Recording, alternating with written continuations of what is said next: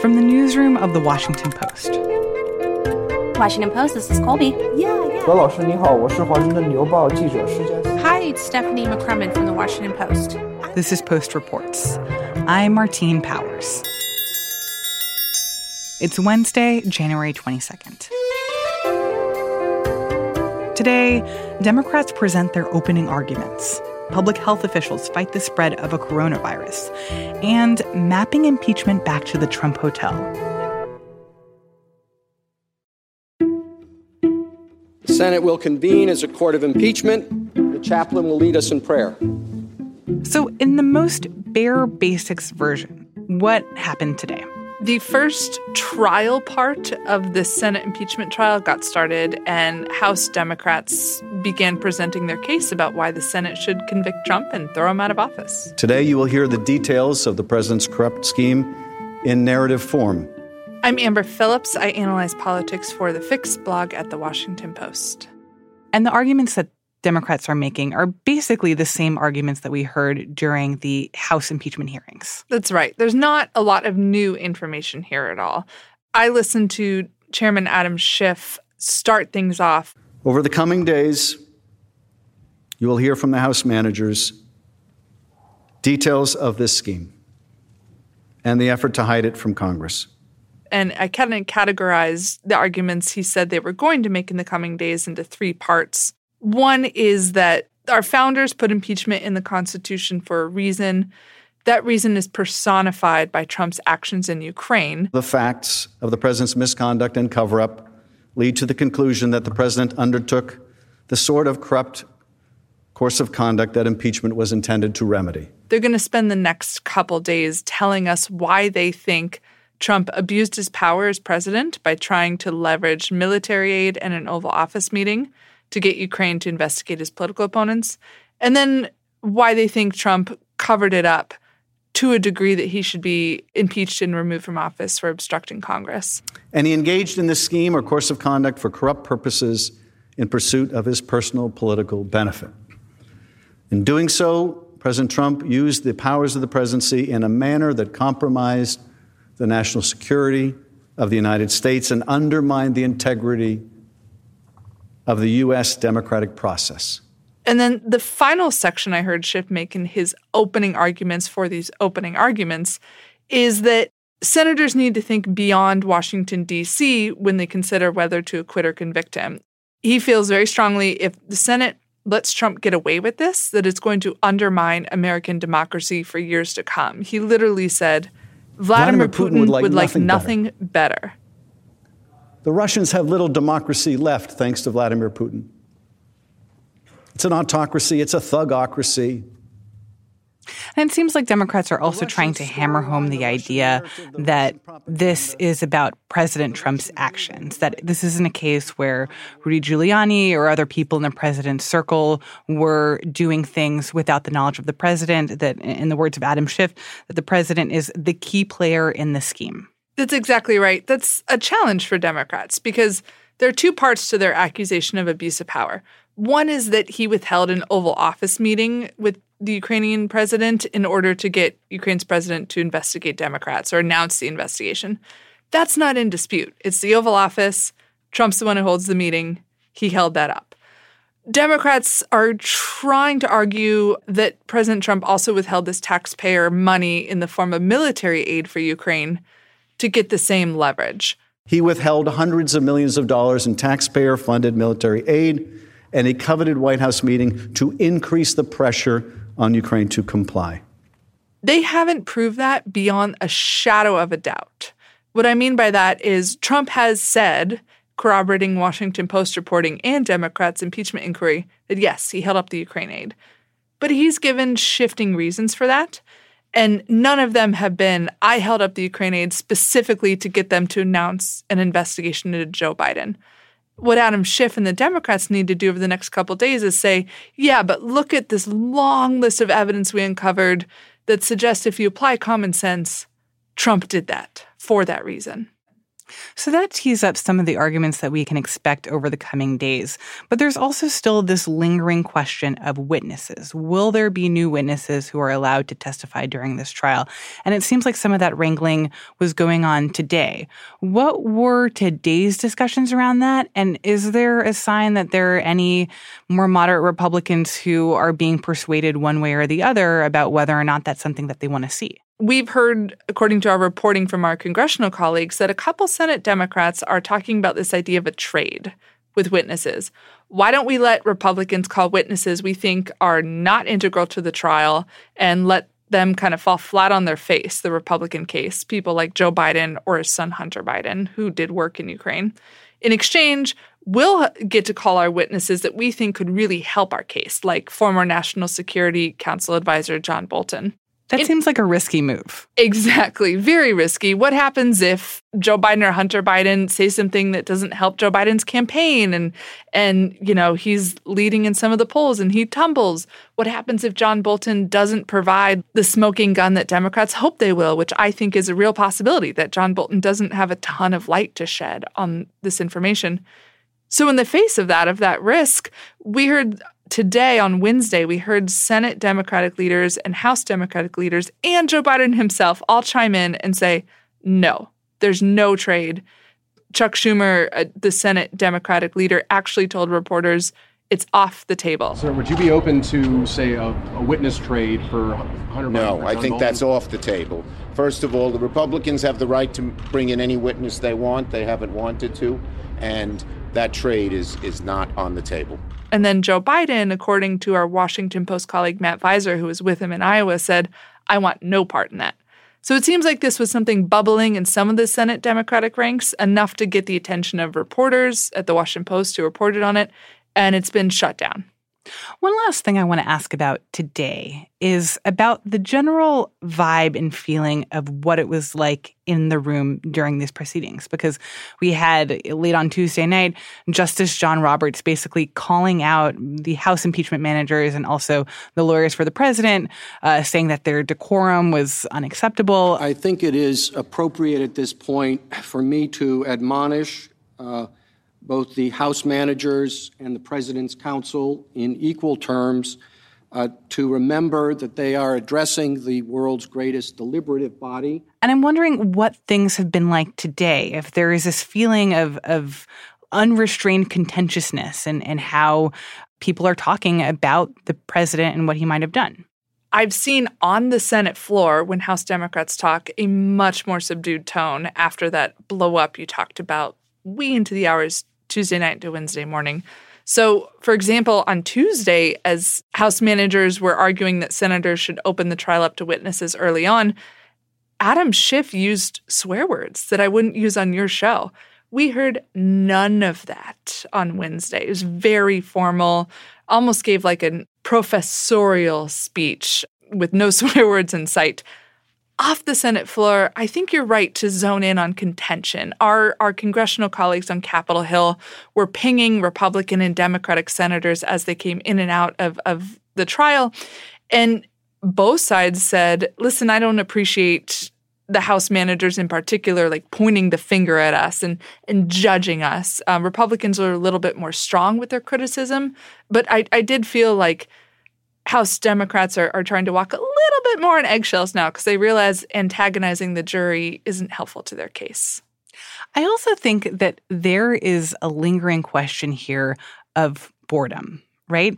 We we've seen today that some senators, even though they're all supposed to be seated during all of the proceedings, that we saw some were in the cloakroom while things were happening. That I think we've seen a couple people nodding off at this early stage in the impeachment trial, and it kind of feels like the battle here for Democrats to make their case isn't just a battle against the arguments of Republicans. It's a battle against this idea that we've seen all of this before. We've heard all these arguments before. We had this whole thing play out in the House. And like, why should anyone really pay attention to this now? And it seems like that is going to be a struggle. Exactly. How do House managers break down in intricate detail every piece of evidence that they have gathered against the president and yet package it in a concise way that senators can grab onto, but not just senators, because they're also talking to the American public. I don't know anybody besides us who get paid to do this who get to sit there and watch the entire Senate trial and hang on every word and say, okay, that was a good point. Oh, that was inaccurate. Especially when half of it is going to take place like after work hours in the evening when people are presumably paying attention to other things. Exactly. It's a challenge for Democrats. And then after three days of that, senators have to sit through the Republican side of the defense, and they only get a one day break on Sunday. And this is where Mitch McConnell's strategy to hold a vote on whether to continue to trial and have witnesses comes in. He's betting these senators are going to be bored out of their minds. They're going to be so tired from sitting without their phones, not campaigning, not fundraising, not legislating, that there's no way they're going to continue to ask for witnesses, even if some of them on the Republican side think they should. Amber Phillips writes about politics for The Fix.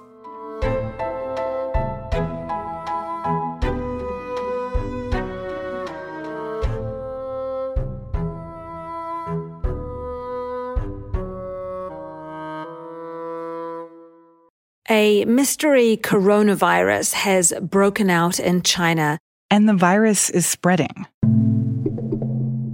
there have been confirmed cases of this strain of coronavirus in Hong Kong, South Korea, Japan, Taiwan, and the United States. It was traced back to this animal market in the central Chinese city of Wuhan.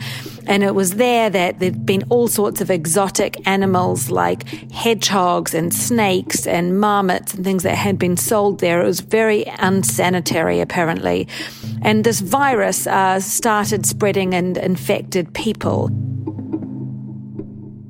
Anna Fifield is the Beijing bureau chief for the Post, and she says that this outbreak couldn't have come at a worse time. On Saturday, it is the start of the new Lunar New Year. That'll be the year of the rat. This is the biggest holiday on the Chinese calendar where uh, many, many Chinese people who work in the big cities or on the coast travel home to their hometowns to spend this holiday with their families. And the numbers surrounding this are absolutely astronomical. So the transport ministry estimates that 400 million people will be on the move over this travel period. And friends here who have been on these journeys tell me, you know, that the trains are extremely crowded. Often people will sit on the floor, uh, crouch in the hallways. So people are really packed into these hot trains for long periods of time. And that's the kind of situation where that is, you know, ripe for breeding these kind and spreading these kind of viruses. I've heard stories about people, you know, canceling their trips home uh, for the first time in 35 years. Though they won't be spending the Lunar New Year holiday with their family. So people are very worried about this and are taking kind of extreme measures to make sure that they uh, do not get infected. The Chinese government was very sharply criticized with the SARS outbreak in 2002 and 2003 for playing down the risk from that virus. The government has learned a lot since then. They are trying hard to be quite transparent about it.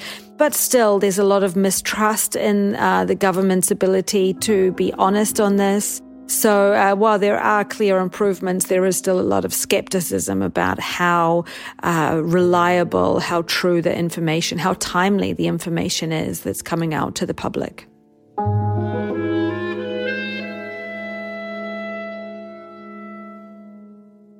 We think that the main route for getting infected is somehow exposure to the animals that were in this market. We don't know if those animals are also being sold in other markets. And they believe that was the source. And that market was closed January 1. Lena Sun covers infectious diseases for The Post. Since then, though, there have been cases of people who have gotten sick who say they never went to that market and never had any contact with people who were sick. So it raises the question then more about how this disease is spreading, the human to human transmission. Did you get it from a healthcare worker? Did you get it from another sick person? the people who have gotten sick have talked about having fever and dry cough and flu like symptoms.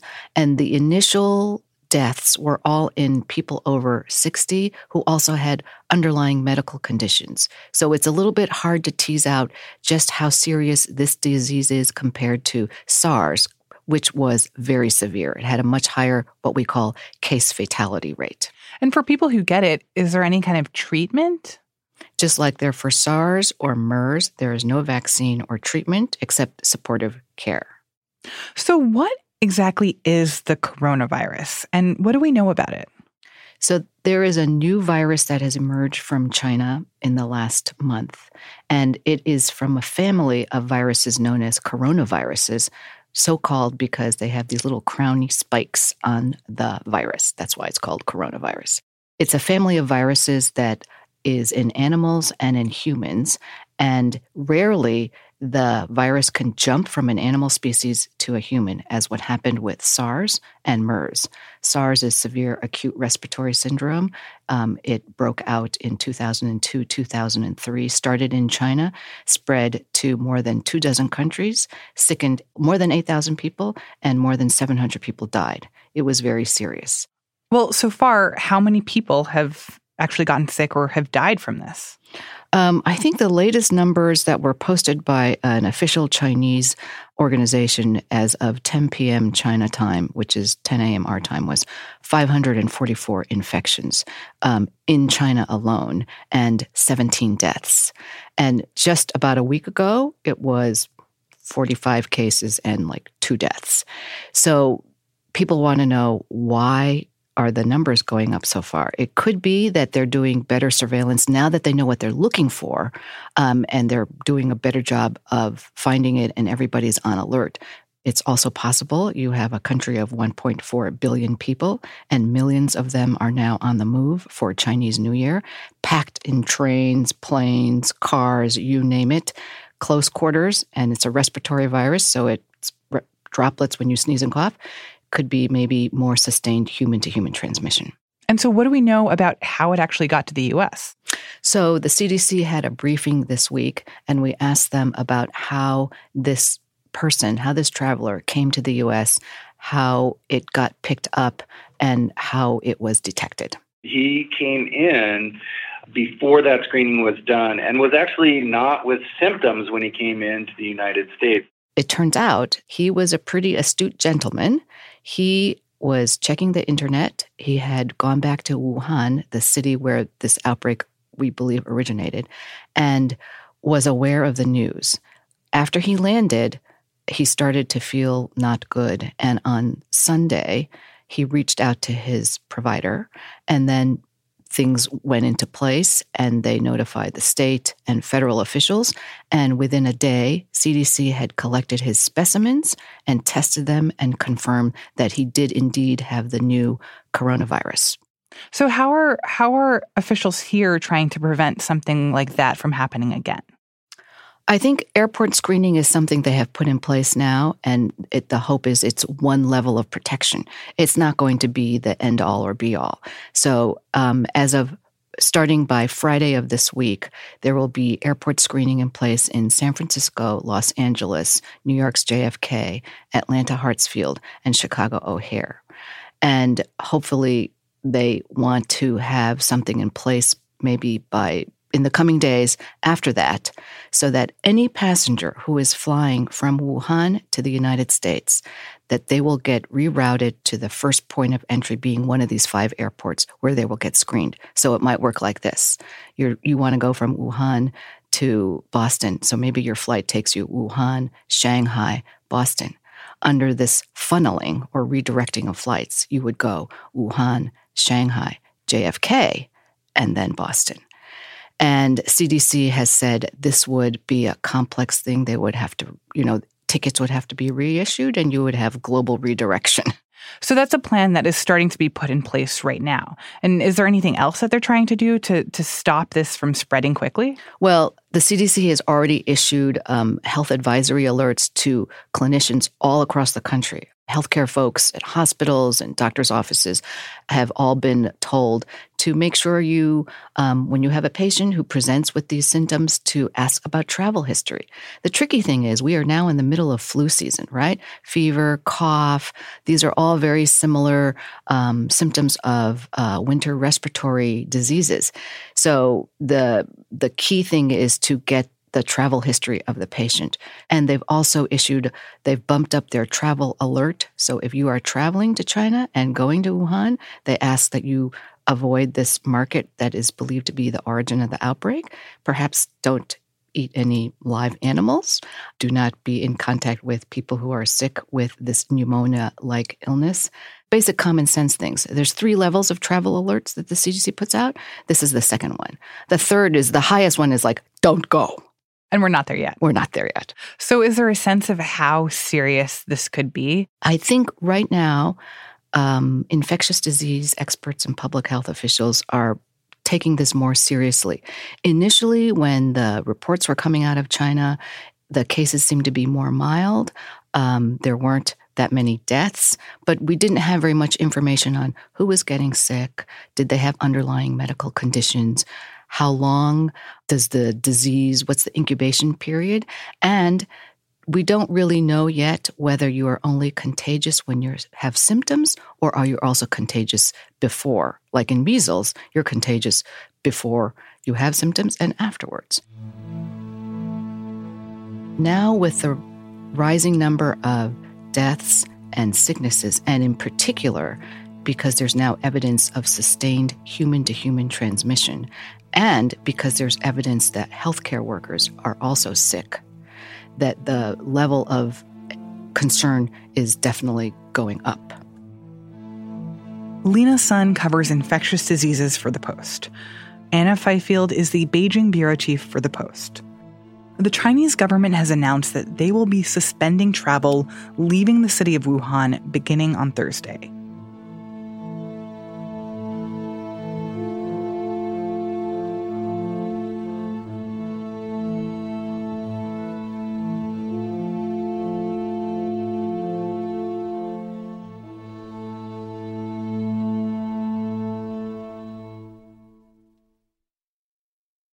Now, one more thing from reporter David Fahrenthold on the Trump International Hotel in Washington, D.C.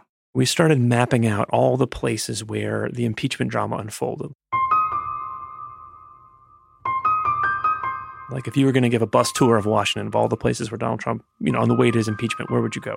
So there's the uh, bar in D.C. where Rudy Giuliani, Trump's lawyer, actually stays at the bar so long that he puts out a placard on his table saying Rudolph W. Giuliani, private office.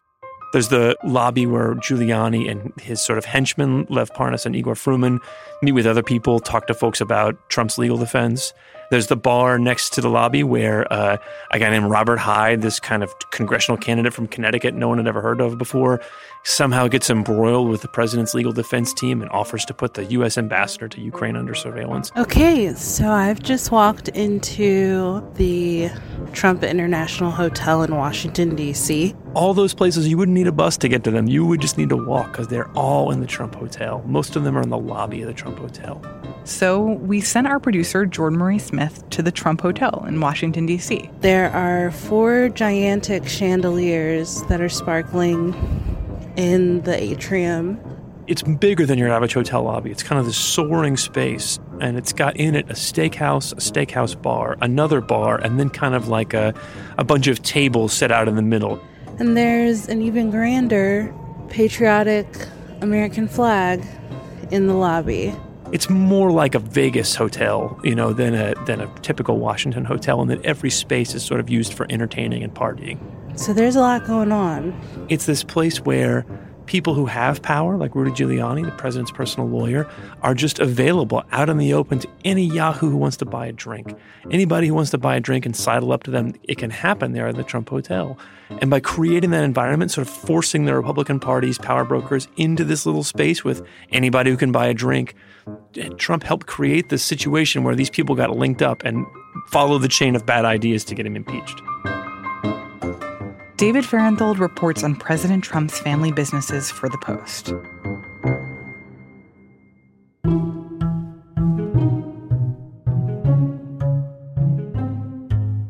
That's it for Post Reports. Thanks for listening. For more impeachment updates from The Washington Post, check out our impeachment podcast feed.